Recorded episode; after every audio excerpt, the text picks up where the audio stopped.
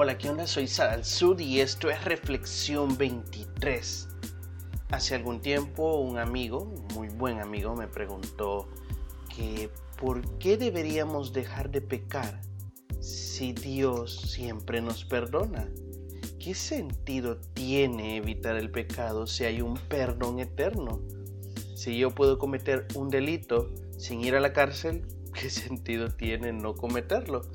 Y esta es una gran pregunta porque invoca una de las grandes, grandes maravillas que tiene el cristianismo y por el cual yo considero que es una de las cuestiones impresionantes y progresistas que ha aportado precisamente el cristianismo eh, a todo el mundo.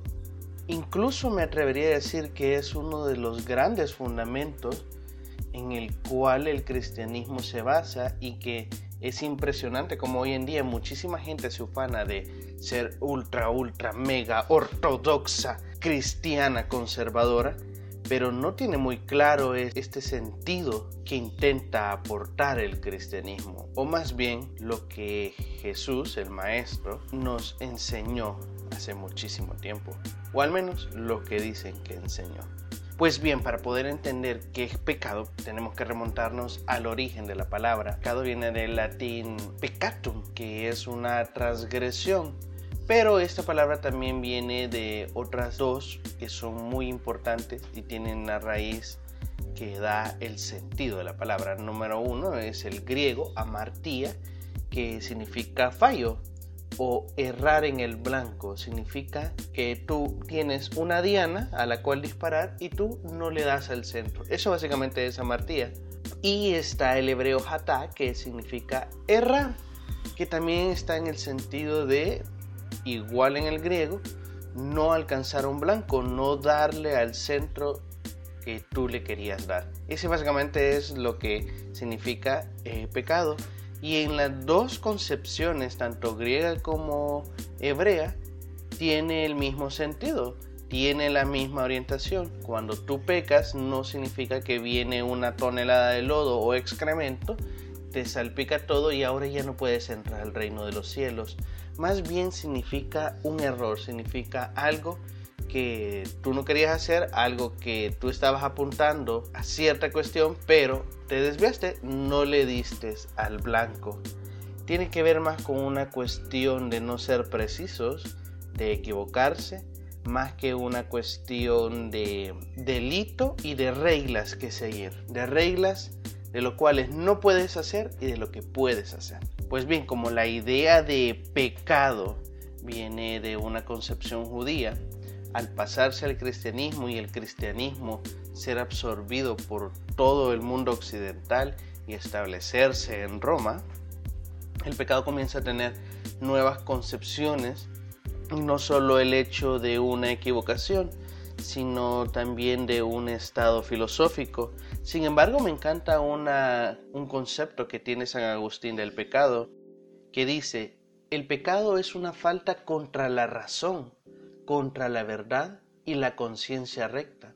Es faltar al amor verdadero para con Dios y para con el prójimo, a causa de un apego perverso a ciertos bienes. Hiere la naturaleza del hombre y atenta contra la solidaridad humana. Ha sido definido como una palabra, un acto o un deseo contrarios a la ley eterna. Claro que tiene esta idea de, de básicamente si tú pecas, lo que merece es el infierno, pero tiene unas acepciones muy interesantes que más adelante las podemos retomar y que tienen que ver mucho con la idea de Jesús sobre el pecado. A esto podemos regresar a lo que San Agustín decía, en que este pecado es contrario a la ley eterna. Y tú dices, la ley eterna, existe una ley general, eterna, universal, y básicamente los cristianos consideran que sí. Y estos dicen de que básicamente es la Biblia. Este libro que ha sido traducido muchísimas veces y ha pasado de manos en manos por siglos de siglos. Es básicamente lo que algunos cristianos dicen es la ley de todo ser humano. Como toda ley, tiene una serie de reglas y de imposiciones que te dice, bueno, esto puedes hacer y esto no puedes hacer. O al menos es lo que nos han contado. Y este es el gran problema del cristianismo. Cuando alguien te dice, hey, conviértete, sé cristiano, ven a la iglesia y todo eso, lo que primero eh, que haces cuando llegas a una iglesia es como, bueno, díganme todo lo que puedo hacer y todo lo que no puedo hacer. Porque eh, si tú agradas a Dios es porque estás haciendo las cosas que la Biblia dice, las cosas que supuestamente Dios dijo. Y si no lo agradas es porque estás pecando, es decir, estás cometiendo una falta en donde la Biblia dijo que no debías hacerlo. Y eso es básicamente eh, la concepción actual y moderna del pecado. Sin embargo, si tú te vas precisamente, incluso hasta lo que San Agustín dijo, y al origen de la palabra pecado, tiene una idea muy, muy diferente.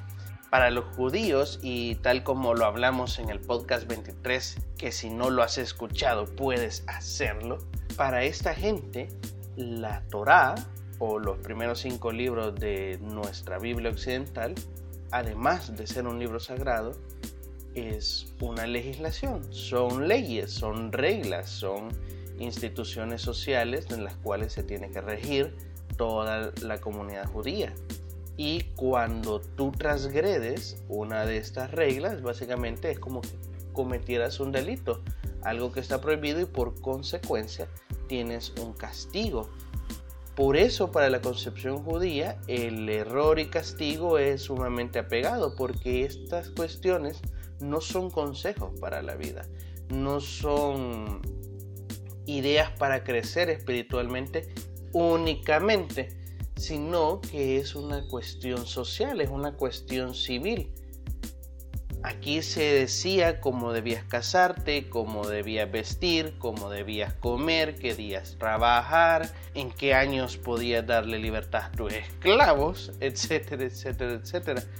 Entonces, cuando se traslada esta idea de pecado al cristianismo, obviamente va a cambiar porque nuestra idea de pecado no es un delito civil no significa cuántos años de cárcel voy a pagar, no significa cuánta multa voy a pagar. Y eh, este castigo entonces, al no haber como este delito civil en el cual los cristianos puedan basarse, porque si tú te vas a la Torah y tú cometes adulterio, pues te apedreamos. Eso ya no pasa ahora, pero como quisieran algunos cristianos ortodoxos que regresaran, ¿no? Pero como ya no se puede implementar un castigo por estos pecados, por estos errores, pues claro, una de las recurrencias más grandes que se tiene en el cristianismo es, si tú no lo haces, te irás al infierno. Aquí hay muchísimos comentarios porque algunos dicen, no, bueno, si tú aceptas a Jesús como tu Salvador, no te vas a ir al infierno aunque peques lo que peques. Otros dicen, no, si tú pecas, aunque hayas aceptado a Jesús, igual te vas a ir al infierno. Los católicos dicen, no, bueno, si has eh, consumado los sacramentos que se te pide en la Iglesia Católica, irás al cielo. Si no, no. Y bueno, y hay aquí estas como baches en el camino en el que no sabes ni por dónde irte. Y es aquí donde ya uno dice, bueno, eh, si el pecado me cuesta el infierno eterno, yo necesito estar seguro qué puedo hacer y qué no puedo hacer. Y lo mejor es eh, asegurarnos el viaje de, de, solo ida, ¿no? De, el viaje de las vacaciones eternas. Y aquí, aquí es donde surge el problema, porque esto no es cristianismo. De hecho, Jesús estaba en contra de este pensamiento. Cuando este rabino judío del primer siglo aparece, se encuentra con precisamente este cúmulo de normas civiles que algunos líderes religiosos habían impuesto y de los cuales la gente estaba cansada y hastiada. Eran reglas civiles de las cuales la gente ni entendía por qué estaban, ni entendían el fin de todo eso y que la única razón por la que lo hacían era porque es obligatorio, porque moralmente si no lo hacías, la gente te cargaba y la gente te castigaba. Y en algunos casos te mataba. Entonces, obvio, no había ningún sentido para apelar a la razón de esta gente. Porque simplemente decías, Dios así lo quiso, Dios así lo manda, y si no lo haces, te matamos, y si no lo haces, pues te puedes ir a tomar por... Y así es como Jesús se encuentra con un sistema religioso muy parecido al cristianismo, eh, la ironía de hoy en día. Y esto Jesús no, no solo lo ataca una vez, sino que es básicamente uno de los pilares de todo su discurso y por eso digo que uno de los grandes fundamentos del cristianismo es este. El pecado, el sentido de no pecar, no es por el temor al castigo, sino es por el razonamiento lógico que tiene hacerlo. Y es exactamente por lo que decía San Agustín, que el pecar es una falta contra la razón, contra la verdad, contra la conciencia, pero aún más contra el amor verdadero de Dios y el prójimo. ¿Qué significa esto? Bueno, se puede ejemplificar con una idea de Jesús. Jesús le dice, ustedes han escuchado que eh, no pueden acostarse con la mujer de su prójimo, pero yo les digo que quien la desee en su corazón ya ha pecado con ella. La gente se pone muy tensa y muy nerviosa porque dice, bueno, eh, ¿cuáles son las reglas que tengo para no pecar? Bueno, ah, no puedo acostarme con la mujer de mi prójimo. Perfecto, no hay ningún problema. No lo hago, pero todos los días en mi mente, en mi cama, me acuesto con ella, ¿verdad? Pero, ey, ey, ey, ey, ey, no he, no, no, no le he tocado, no me he acostado con ella. No he pecado, por ende, puedo estar en paz con Dios. Jesús al ver estas situaciones decía, viejos, ustedes están muy perdidos, o sea, ustedes están como una cabra, porque esta no es la idea del pecado. La idea del pecado no es exactamente qué puedes hacer y qué no, sino que este error va contra la lógica, va contra la razón, sobre todo va contra el amor. Porque no se te prohíbe que te acuestes con la mujer de tu prójimo eh, porque sí, vea, porque ah, quiero joder a alguien, sino que porque esto causa un dolor en tu prójimo, porque esto causa un gran daño para la sociedad pero especialmente causa, un gran daño para ti. El pecado es un error, es algo que en la lógica, que en la razón no deberías hacerlo. Por ejemplo, no es necesario profundizar en que matar a alguien es un error, es algo que no deberías hacerlo porque daña a la sociedad y porque te daña a ti y porque obviamente daña a tu prójimo pero cuando tienes cuestiones como si guardo el día del Señor, si guardo el sábado o no. Por ejemplo, para los judíos guardar el sábado es pecado. Pero los cristianos dicen, eh, eh, eh, em, esto se puede obviar, no hay ningún problema, Dios lo permite. Y Jesús dice, el punto de guardar el sábado no es si trabajas el sábado o no, es por qué guardas el sábado porque el sábado fue hecho para el hombre, no al revés, no el hombre para el sábado. Entonces Jesús dice, si tú guardas el sábado es porque reconoces que descansar está bien, que dejar de trabajar un día está bien, que enfocarte en, en cosas espirituales un día está bien. Y consideras que no hacerlo es un error, es algo que va en contra de la razón, es algo que va en contra tuya, que te puede hacer mal si trabajas los siete días de la semana. Este es el verdadero sentido del pecado de Jesús y por eso va más allá. Por eso Él dice, hijos, el punto no es que te acostes con la mujer o no, porque si en tu corazón, si en tu mente te dicen, mira, eh, lo puedes hacer, te puedes acostar con la mujer eh, sin ningún delito, sin ninguna consecuencia, sin que te vayas al infierno, obviamente lo harías. Lo haces y ya está. Como no hay consecuencia de un castigo por acostarse con la mujer de tu prójimo en tu mente, tú lo haces porque como no está escrito en ningún lugar, tú lo haces. Esto es como los abogados transeros que se agarran de las palabras y de la gramática de la legislación para desvirtuar y dicen, bueno, aquí dice que la violación es por fuerza. Eh, se utiliza una fuerza para cometer una violación sexual y como esta mujer en un principio dijo que sí y después ya no, bueno, pues no hay como una fuerza total para la violación sexual, por ende no es violación. Y Y, ocupan cosas así que a decir, güey, pero obviamente todos reconocemos que fue una violación sexual, pero estos abogados con la sintaxis de, la ley dicen, no, no fue así. Y eso es lo que la gente espera del cristianismo. Espera encontrar esos como huequitos en donde puedas decir, hey, no, no, no, no, Dios, mira, güey, pero es que no es pecado. Eh, aquí dice de que no debo acostarme con la mujer de mi prójimo, lo hice todos los días en mi mente, pero eh, eh, tú no lo especificaste. Y no es que Jesús viene a especificarlo, es que él apega, se apega a la raíz o la razón de por qué es prohibido.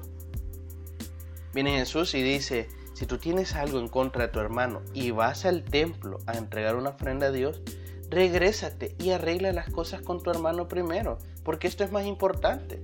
¿Y está eso en la Biblia? No, no específicamente, pero Jesús lo agrega porque dice, señores, la idea no es el ritual, la idea no son las reglas, la idea no es lo que puedo y lo que no puedo hacer, la idea es amar al prójimo, la idea es estar a favor de la razón y estar a favor de lo que nos beneficia a todos.